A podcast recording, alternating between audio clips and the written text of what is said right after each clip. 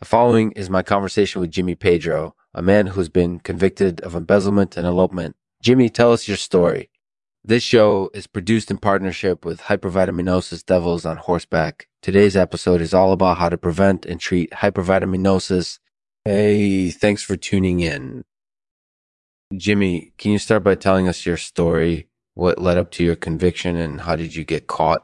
Sure. Uh, began working as a financial advisor in 2014. However, I quickly realized that I was engaged in criminal activity. I was embezzling money from my clients and I was also eloping with their wives. Wow, that sounds pretty serious. How did you get caught? I was caught when one of my clients called the police. They had a recording of me embezzling money from them, and they also had photos of me eloping with their wives. That's certainly unfortunate. What do you plan to do now that you're convicted?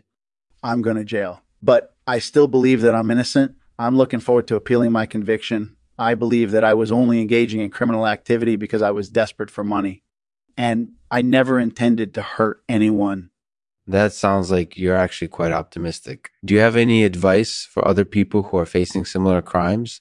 Yes, I do. First and foremost, don't engage in criminal activity. Even if you're desperate for money, thankfully, there's a better way to find it than by cheating people.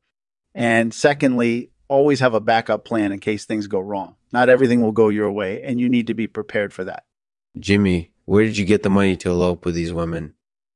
I embezzled large sums of money from my clients. I used that money to pay for pleasantries like dates, flowers, and RSVPs for weddings.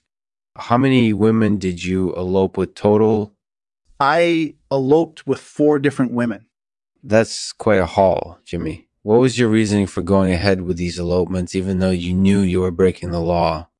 I truly believed that I was in love with each of the women I was eloping with, and I didn't think that marrying them would hurt them in any way. I thought that they would understand and forgive me.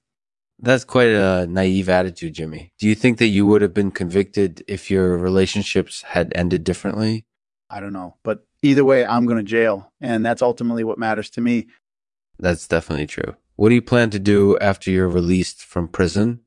I'm going to try and get my life back on track. I'll likely look for a job and I'll also continue to appeal my conviction. I believe that I'm innocent and I want to clear my name once and for all. Jimmy, thank you for sharing your story with us. It's very inspirational. Do you have any final words? Just be sure to always have a backup plan and don't engage in criminal activity. It'll only end in disaster. Thanks for listening. That was my conversation with Jimmy Pedro, a man who's been convicted of, of embezzlement and elopement. Jimmy, thank you for sharing your story with us. It's very inspirational. Do you have any final words? I'm going to leave you with this poem called The Ballad of Jimmy Pedro. My name is Jimmy Pedro, embezzler and eloper. I'd do it all again if I had to just to be with those I loved. But my dreams collided with reality, and now I'm in jail. I'm in jail.